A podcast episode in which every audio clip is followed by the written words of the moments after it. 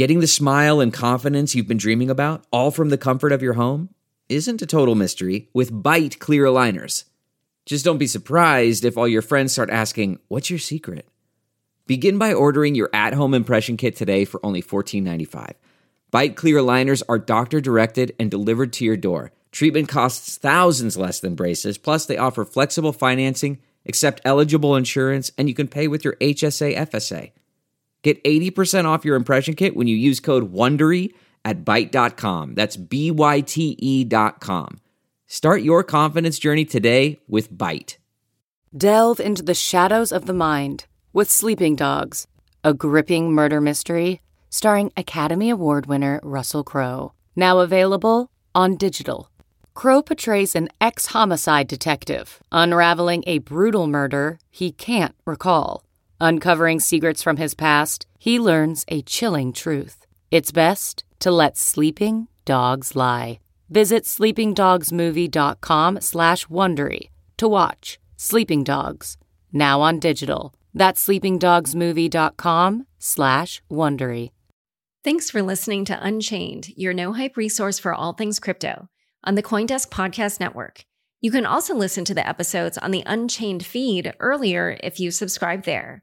Plus, check out all our content on our website, unchainedcrypto.com. I see a lot of crypto projects is sort of deploying points is we don't have product market fit. Let's try to get users through the door and try to get product market fit by just having points program. And I think that's just as unsustainable as the airdrop strategy of giving people tokens to use your product. Hi, everyone. Welcome to Unchained, your no hype resource for all things crypto. I'm your host, Laura Shin, author of The Cryptopians. I started covering crypto eight years ago, and as a senior editor at Forbes, was the first mainstream beat reporter to cover cryptocurrency full time. This is the December 22nd, 2023 episode of Unchained. Unlock the benefits of trading at Phemex. Seize staking benefits, revenue shares, and shareholder status in a leading crypto exchange. Join Phemex today to secure your stake in the future. This episode is brought to you by Uniswap. From their self custodied wallet to zero gas swaps, Uniswap is building products for safe and seamless swapping across DeFi. Visit app.uniswap.org to get started. Arbitrum's leading layer 2 scaling solution offers you ultra cheap and lightning fast transactions, all with security rooted on Ethereum. Visit arbitrum.io today.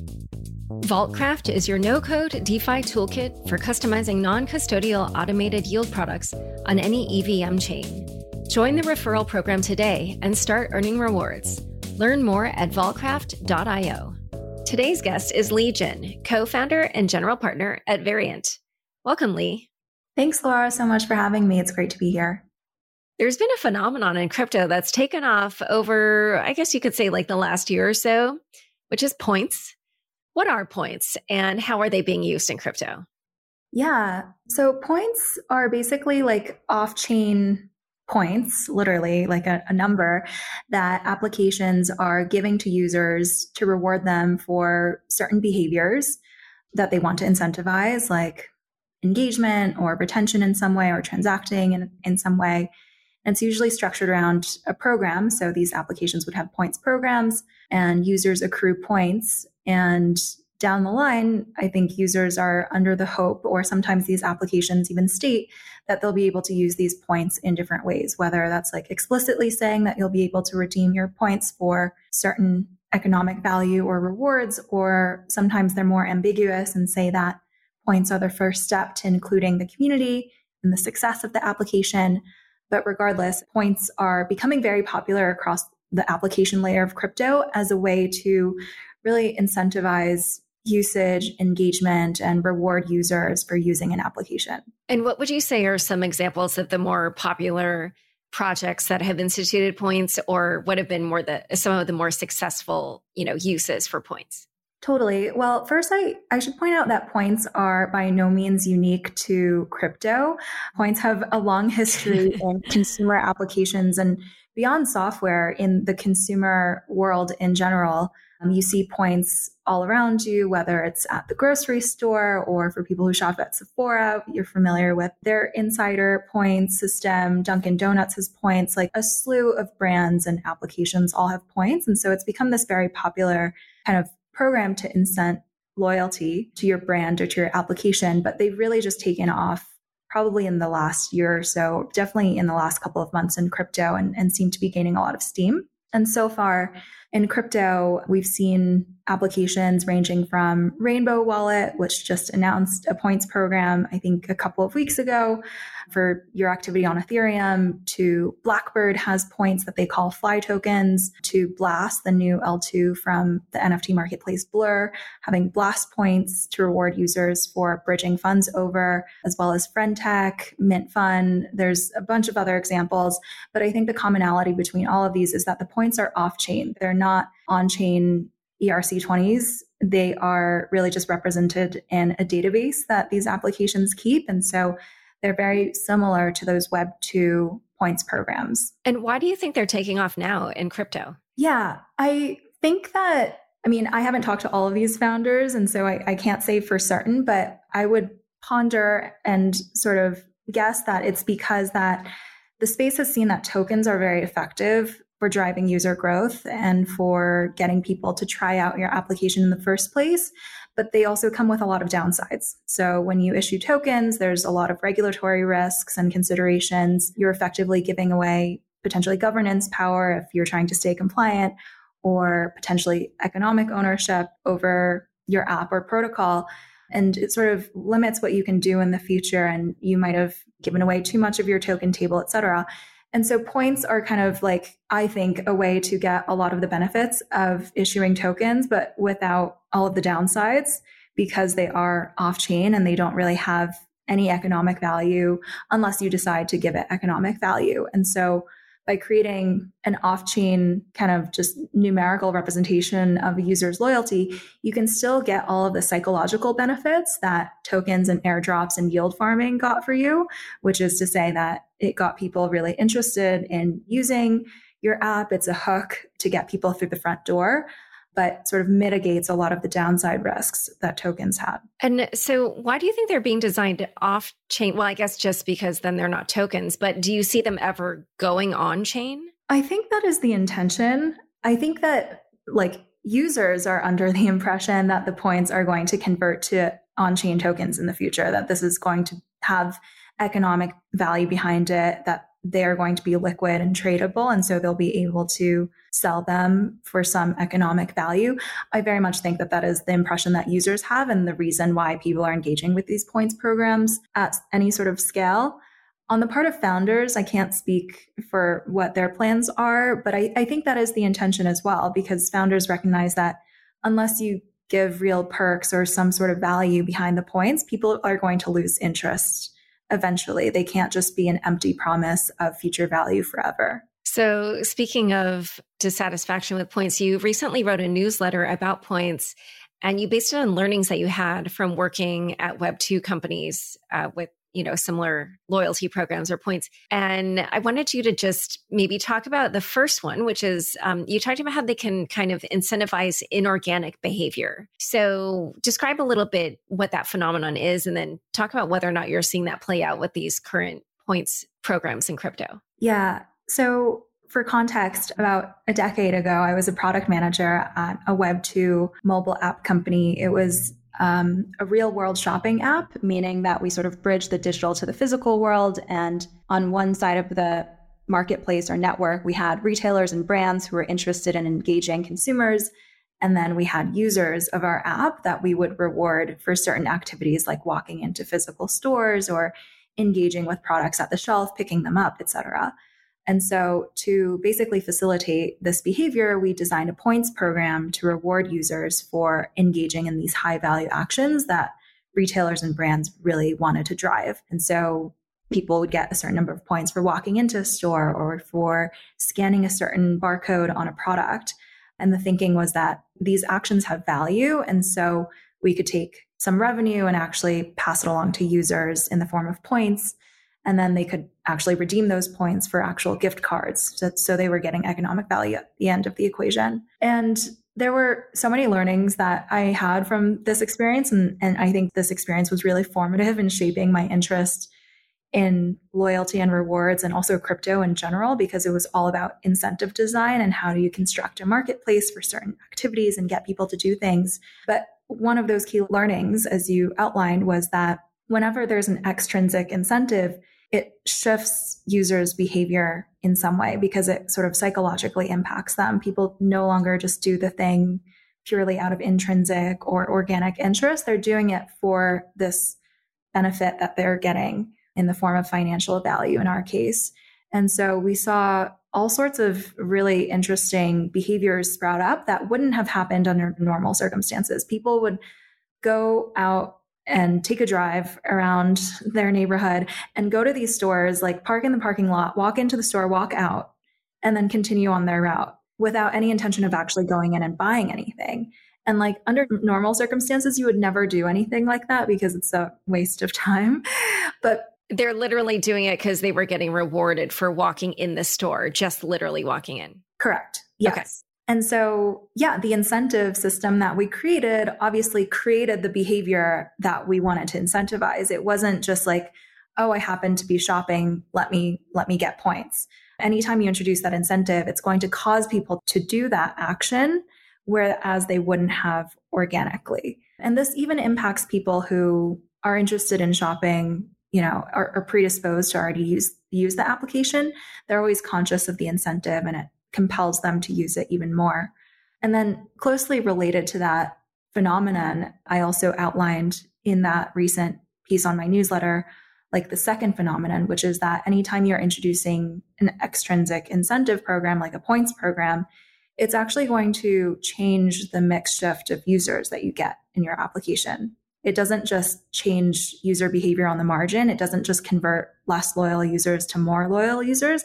It actually like brings people through the front door that you wouldn't have gotten otherwise. So we had designed this application with like fashion enthusiasts and shopping enthusiasts in mind, but instead, because of the existence of these points and rewards, we actually got like coupon, extreme coupon hunter type of people or like bargain hunter type of people, people who are actually trying to earn money by using our app and doing it almost like a full time or part time hustle. So that was really fascinating. And I think you're seeing some Sounds like Axie Infinity.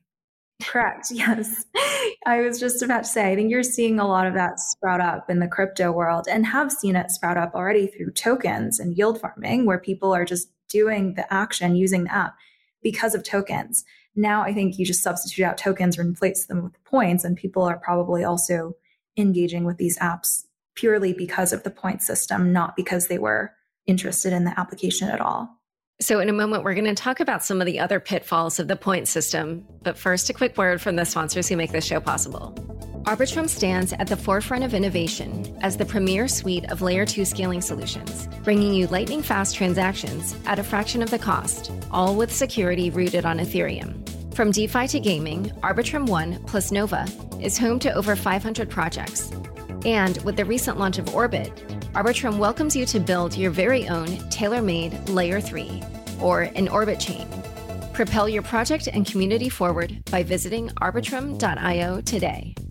Uniswap X is the newest product from Uniswap Labs, which aggregates liquidity across market sources to give you market leading rates.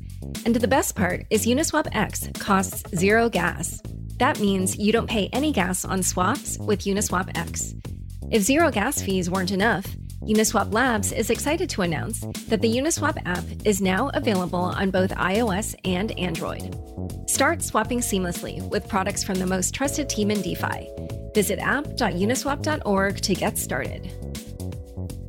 Are you prepared to elevate your trading experience to a whole new level? Phemex is committed to empowering the community through its Web 3.0 ecosystem as it transitions into a semi centralized model. What should you expect? personalized benefits tailored to your needs, revenue sharing, exceptional staking perks, and much more. Reap the benefits of the growth of a reliable exchange. Curious? Visit Phemex.com today, and as an added bonus, unwrap a potential Christmas surprise. Back to my conversation with Li. Yeah, something that was so interesting is, you know, on this notion that you can have this point system and you're thinking you're rewarding users, but it can kind of backfire against you a little bit. You tweeted, quote, if your points program is effectively discounting the cost of something or paying people for transacting as yield farming tokens did, then you are actually creating more disloyalty than loyalty. Can you elaborate on that? Yeah, I think at the highest level, points are just one strategy in the toolkit for an application builder or a brand or whatever. And the aim of the strategy is to increase user loyalty. The aim isn't to just give people a bunch of points or discounts. The end goal of any sort of points program and broadly like loyalty strategy is to engender more loyalty. I think people have forgotten the plot a little bit and, and are thinking about points as like the end all be all. But yeah, I want to emphasize like you, you really should first start out with what are the business goals that you're trying to drive? And I'm assuming it's like usage and loyalty and repeat engagement. And a points program is only one potential way to do that. There's lots of other ways and strategies and tactics to engender greater loyalty. But, anyways, at the highest level, like a points program is in service of greater loyalty. So, if you design a points program that is just effectively giving users a rebate and making discounting products or like, you know, you accrue some number of points and then you cash in those points for some amount of dollars, you're effectively just discounting your products or discounting transactions. And what you're actually doing then is causing the behavior to arise of people thinking in terms of like, well, what is the effective price if I accrue all of these points? Like you're training them to be sort of bargain hunters or couponers or discount seekers, kind of like how yield farming did or airdrops did. They were effectively like a stipend for using a product. You were getting paid to use a product. And so obviously it cultivated this mindset of, well, okay, let me see how much I can earn. And if a better earnings opportunity comes along, yeah, I'm going to switch to that thing. And I think points run the risk of being quite similar in, in this effect. Okay, so what's the alternative to doing that? The alternative is to not just use points as a discount, but instead to use points more strategically to get users to, for instance, like try out different products that you have. So, like, I think Sephora does this really well, where you get some number of points and then you can get a certain like set of different rewards items that they select that usually go outside of the bounds of what you would normally purchase and by doing so like it causes users to try out something new and, and potentially hooks them to buying that thing later as the full size thing or another example of this is like if a coffee shop wanted to incentivize um, users to try out different products instead of like buying nine coffees and getting the 10th coffee free, which is pointless because you would have probably bought the 10th coffee anyway if you already bought nine. Instead, like shifting them to a different product and thereby kind of like encouraging them to spend more with you or expand the selection of what they were buying from your store in the first place. And then you can get really fancy with different points tactics too, where like you can accrue some number of points and that unlocks special access or more personalized service or another tier of rewards. This is what airlines do. And so they actually engender more loyalty because you feel like you have this special status with them. You actually get better treatment. You get access to the priority line. These are benefits that don't have really a dollar value associated with them, but they really hook users in and make the switching cost to some other airline quite high rather than just like discounting your ticket all the time. So, yeah, there's a nuanced difference between points as discounts or points as like just payment for using the product versus points to engender more loyalty. And do you have any particular like types of crypto projects that you think are better suited to using points versus others or or certain ones that you think are, you know, like just ill suited?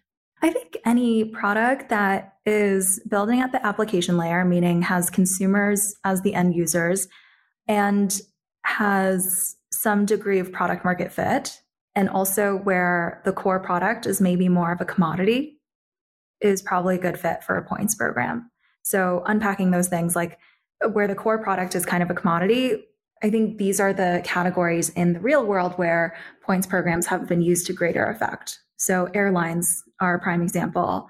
or coffee shops are another example. When the core product is a commodity, really all you have as a brand is user loyalty to you.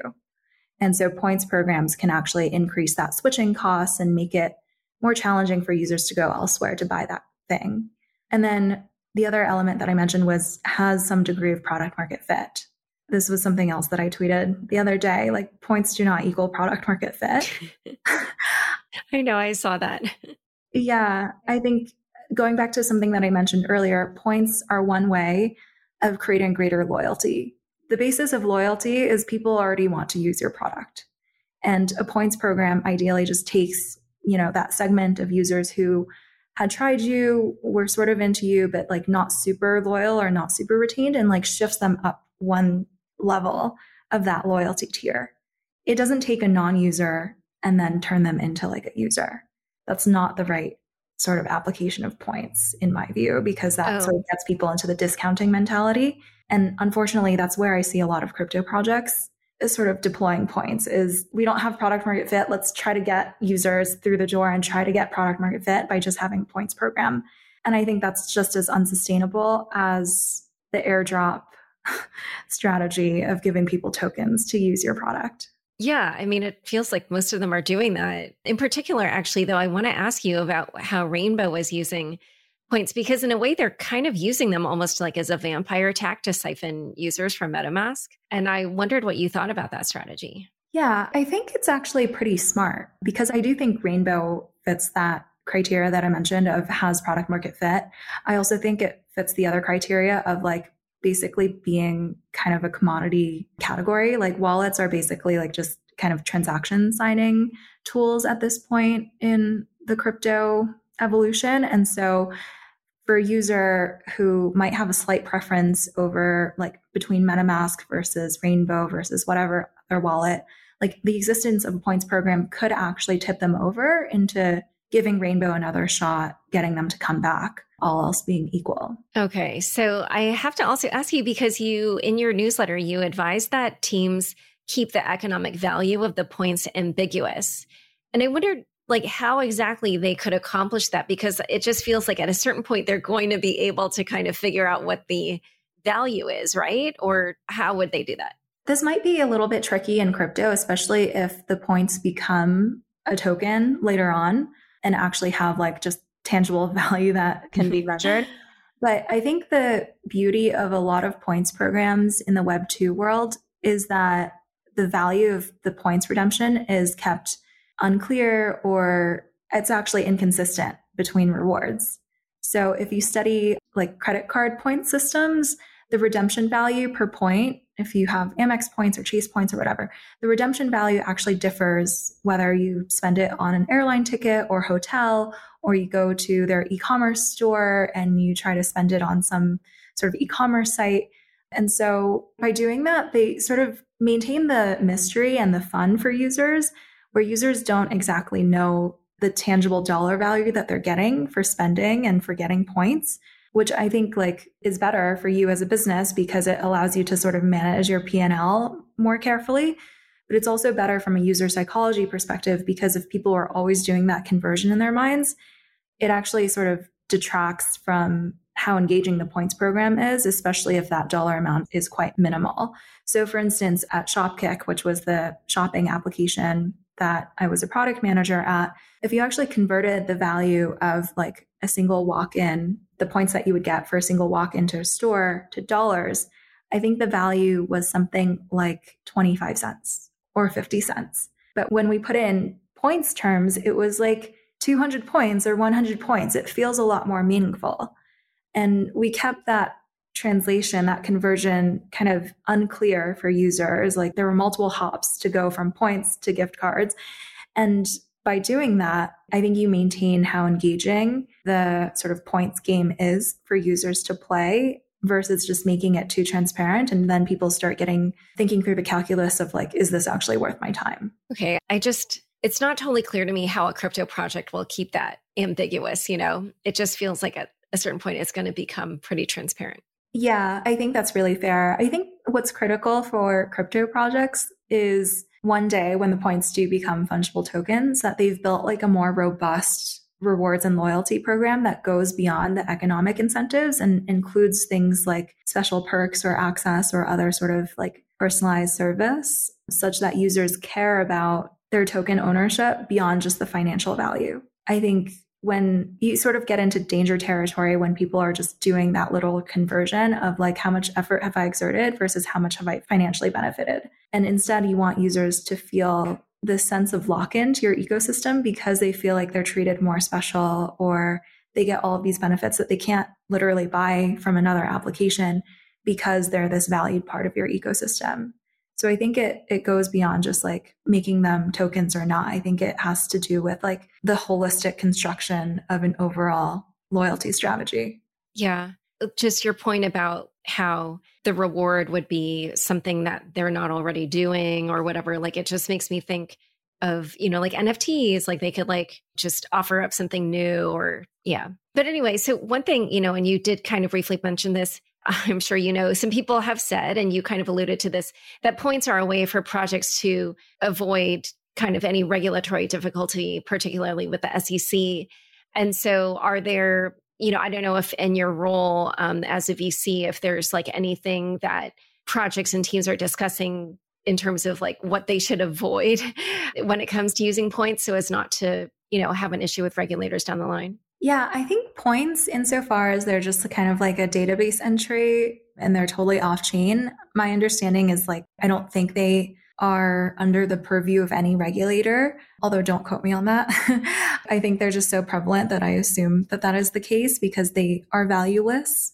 They're really just kind of like this intangible representation that you as an app developer have decided to construct. But I think where they become an on chain representation of loyalty, that probably gets more tricky, especially if you plan to give economic value to users. And I think that is where talking to your lawyer and talking to a regulatory expert like our chief legal officer, Jake Chervinsky, would probably be best and goes above my pay grade. Okay. Yes, true. And he's a former securities litigator.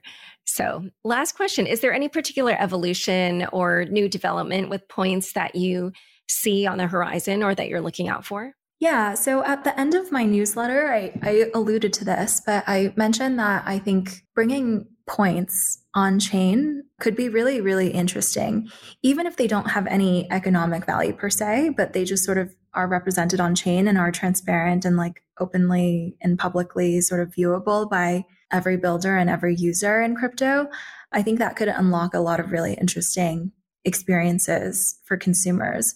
So going back to my Shopkick experience, one of the guiding visions that we had was what if we could build a universal loyalty system? The status quo in the offline world is that you go to a certain store, you have that store's loyalty program. You go to a certain grocery store, you have points at that grocery store, but there's no communication between them. And so the vision behind Shopkick was what if we could just incentivize loyalty at a more universal level and anyone who joins the network could sort of see users' degree of loyalty to all of these different merchants and all of these different brands. It was really difficult for us to jumpstart that network because we had to do the direct sales motion into every retailer and every brand and also bootstrap the user side. But I think this vision is like super well suited to the crypto world and crypto can like 100x what we were able to achieve by just implementing points on chain. When you do that, other application builders can see that users have points with a certain application. They're probably power users of that application.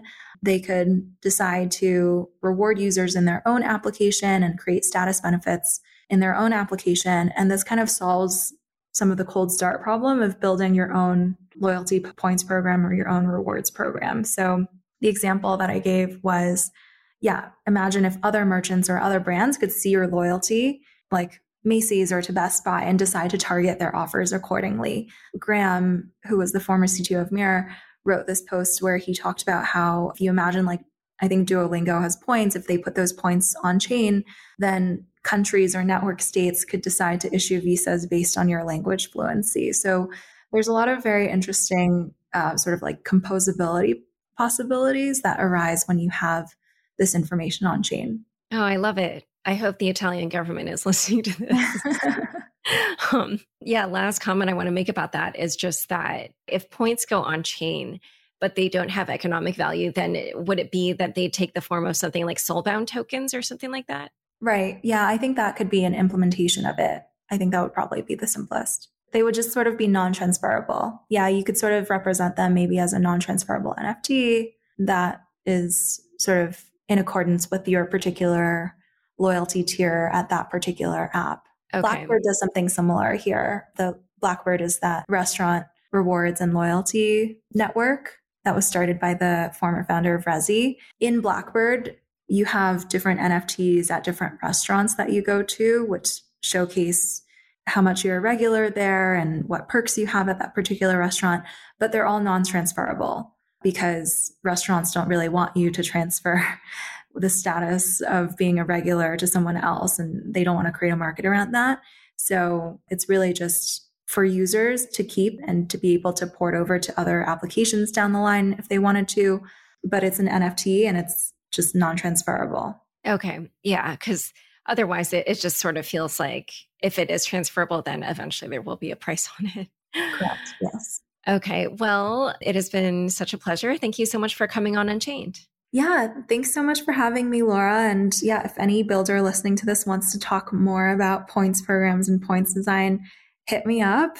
My DMs are open. So thanks so much. Great. Don't forget, next up is the weekly news recap, today presented by Unchained contributor Megan Christensen.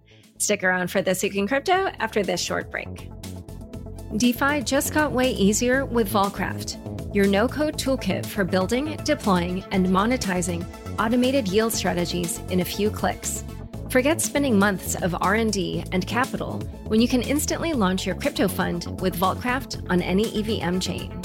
From wallets and institutional service providers to anon DeFi degens, anyone can use Vaultcraft to supercharge their crypto. Join Vaultcraft's referral program, unite with the community, and supercharge your crypto. Details on vaultcraft.io. Welcome to this week's Crypto Roundup. This week, we cover a spectrum of developments from FTX's strategic moves in its bankruptcy proceedings to Binance facing a hefty CFTC fine. We'll also delve into Solana's remarkable surge in stablecoin volume, the legal twist in Three Arrows Capital saga, and more. Thanks for tuning in to the weekly news recap. I'm Megan Christensen, a producer here at Unchained. FTX advances reorganization efforts. FTX has taken a significant step in its bankruptcy proceedings by filing an amended Chapter 11 reorganization plan. A key aspect of this proposal, presented to a Delaware court, is the valuation of customer asset claims based on market prices at the time of the bankruptcy filing. The strategy involves converting these claims into cash using specific conversion rates determined by the exchange's value at that critical juncture. Interestingly, the cryptocurrency market has witnessed a noticeable upturn since FTX's bankruptcy filing. For instance, FTX's Solana holdings surged to $4.2 billion. This market rebound could have implications for the value of the claims under the proposed reorganization plan. Furthermore, Galaxy Digital's assets under management have tripled to $5.3 billion, partly due to managing holdings of bankrupt crypto firm FTX, and the firm is now eyeing other bankrupt crypto firms' assets.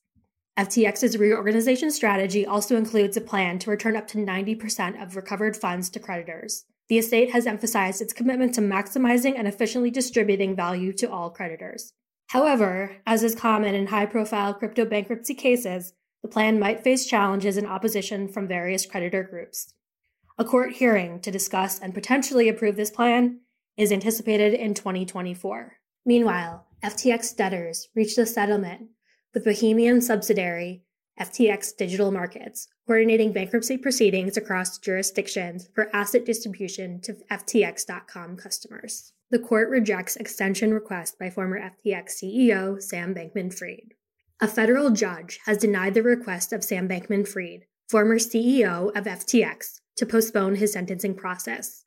Bankman Fried's legal team sought an extension, citing the possibility of a second trial on additional charges. This request included delaying a pre sentencing interview scheduled for this week. Lewis Kaplan, the judge overseeing the case in the Southern District of New York, emphasized that there were no objections when the original sentencing date of March 28 was set. Bankman Fried, convicted last month on seven charges, including fraud and conspiracy, is alleged to have misused funds from FTX customers, investors, and Alameda's research lenders and was found guilty by a jury in New York last month. The judge noted that sentencing could be deferred if the Department of Justice proceeds with a second trial on other charges. Three Arrows Capital founders' assets frozen, creditor recovery estimated at nearly 46%. The British Virgin Islands Court. The British Virgin Islands Court has frozen up to $1.1 billion in assets belonging to the founders of Three Arrows Capital, Su Zhu and Kyle Davies, and Davies' wife, Kelly Chen. The liquidator, Teneo, initiated this action to prevent them from handling their global assets. This move is linked to claims that the founders contributed to the firm's downfall. Meanwhile, Teneo estimates a 45.74% recovery rate for creditors, with the estate holding 563 million in illiquid tokens with the estate holding $563 million in illiquid tokens expected to be unlocked over three years. The firm's total assets are valued at 1.16 billion against claims of 2.7 billion. The liquidators have been converting liquid tokens and NFTs to fiat, already realizing $66 million. And US court levies $2.7 billion fine against Binance and former CEO Changpeng Zhao. A US court has ordered cryptocurrency exchange Binance and its former CEO, Changpeng Zhao, to pay a cumulative $2.7 billion in fines to the U.S. Commodities and Futures Trading Commission. The court found Binance in violation of the Commodity Exchange Act and CFTC regulations. Binance is to pay $1.35 billion in penalties and refund an equal amount for alleged, quote, ill-gotten transaction fees, end quote. Additionally, Zhao faces a $150 million fine. The court also imposed a $1.5 million penalty on Binance's former chief compliance officer, Samuel Lim, for aiding those violations. Furthermore, Binance is required to enhance its compliance controls, including offboarding accounts not meeting KYC standards and establishing a robust corporate governance structure. Listen to our recent Unchained episode with Dorothy DeWitt and Michael Dawson, where they discuss the implications, challenges, and potential outcomes of Binance's compliance monitorship. Solana's stablecoin volume soars as Saga phones sell out in the US. In a remarkable week for Solana, the blockchain network has taken a significant lead in daily stablecoin transfer volume, surpassing major competitors like Ethereum, Tron, and BNB Chain. Since December's start, Solana's stablecoin transfer volume has skyrocketed by 600% to $16.6 billion, marking a significant surge in activity and liquidity. This growth is partly attributed to the JTO airdrop and the popularity of meme coins like Bonk and WIF on the platform, driving increased retail activity and the highest daily active address numbers for Solana since summer of 2022. Over the past year, the value of Solana's token has surged by 580%, reaching $84 at the moment of this report. Additionally, Solana's blockchain activity has recently seen a marked increase, with DeFi Llama's data indicating that the decentralized exchange volume on Solana has exceeded that of Ethereum in the past week. Simultaneously, Solana's Saga mobile phones have sold out in the US, fueled by the crypto community's keen interest in acquiring the Bonk allocation offered with each device. Each phone includes 30 million Bonk, a Shiba Inu themed cryptocurrency, which has seen a dramatic price increase of over 600% in two weeks, making the bonk allocation more valuable than the phone itself. The surge in sales may lead Solana Labs to increase its focus on the Saga phone, with limited units now remaining for the EU market. The mania rose so high that a Solana Saga phone sold for $5,000 on eBay.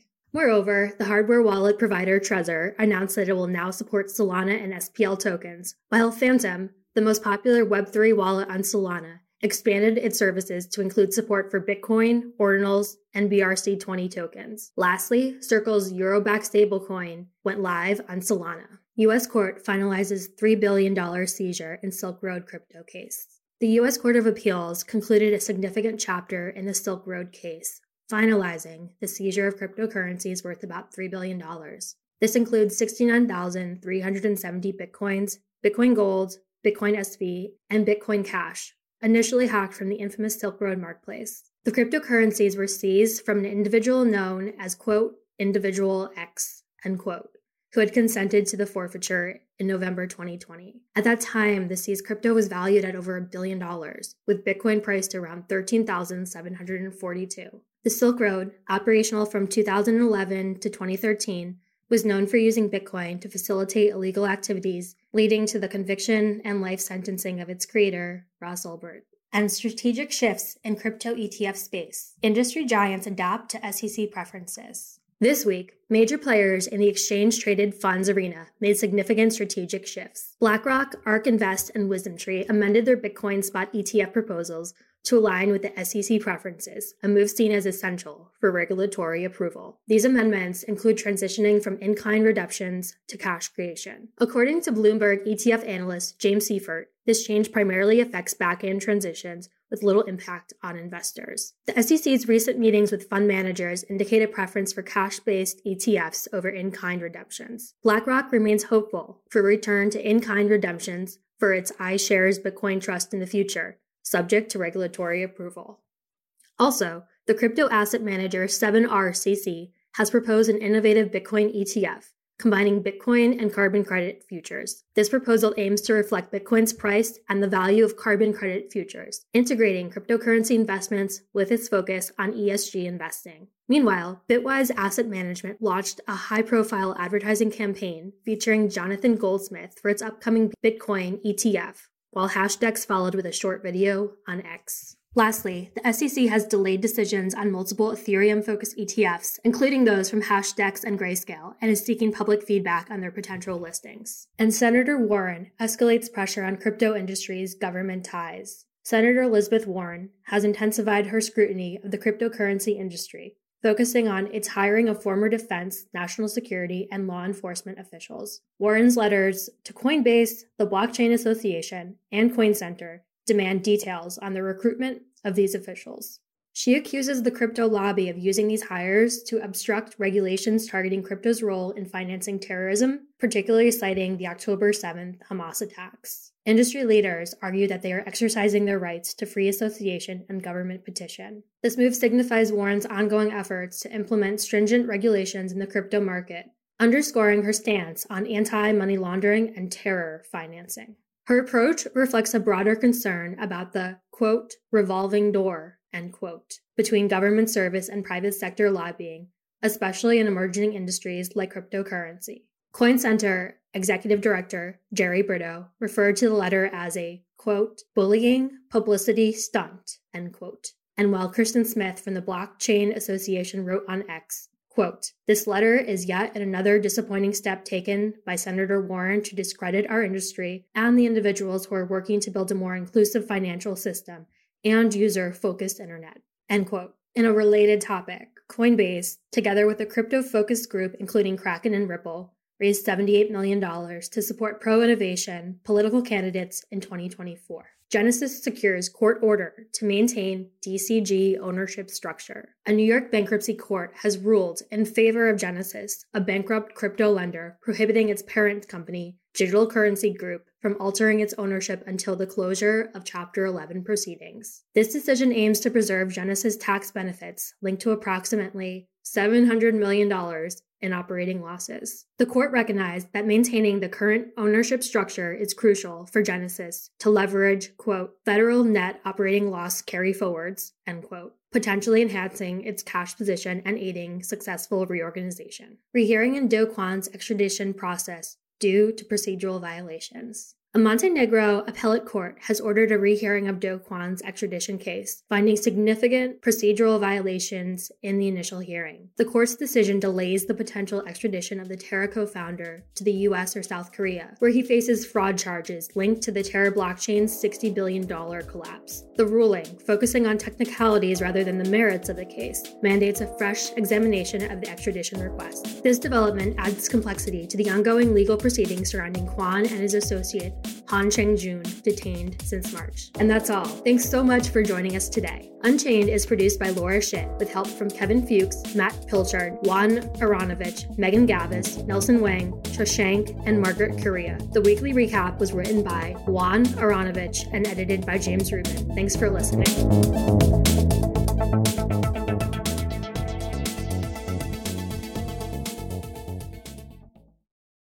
You know how to book flights and hotels. All you're missing is a tool to plan the travel experiences you'll have once you arrive. That's why you need Viator. Book guided tours, activities, excursions, and more in one place to make your trip truly unforgettable. Viator has over 300,000 travel experiences to choose from. Everything from simple tours to extreme adventures and all the niche, interesting stuff in between. So you can plan something that everyone you're traveling with will enjoy. Real traveler reviews give the inside scoop from people who've already been on the experiences you're considering. So you can plan with confidence. Free cancellation helps you plan for the unexpected, and 24 7 customer support means you can travel worry free. Download the Viator app now and use code Viator10 for 10% off your first booking in the app. Find travel experiences for you. Do more with Viator.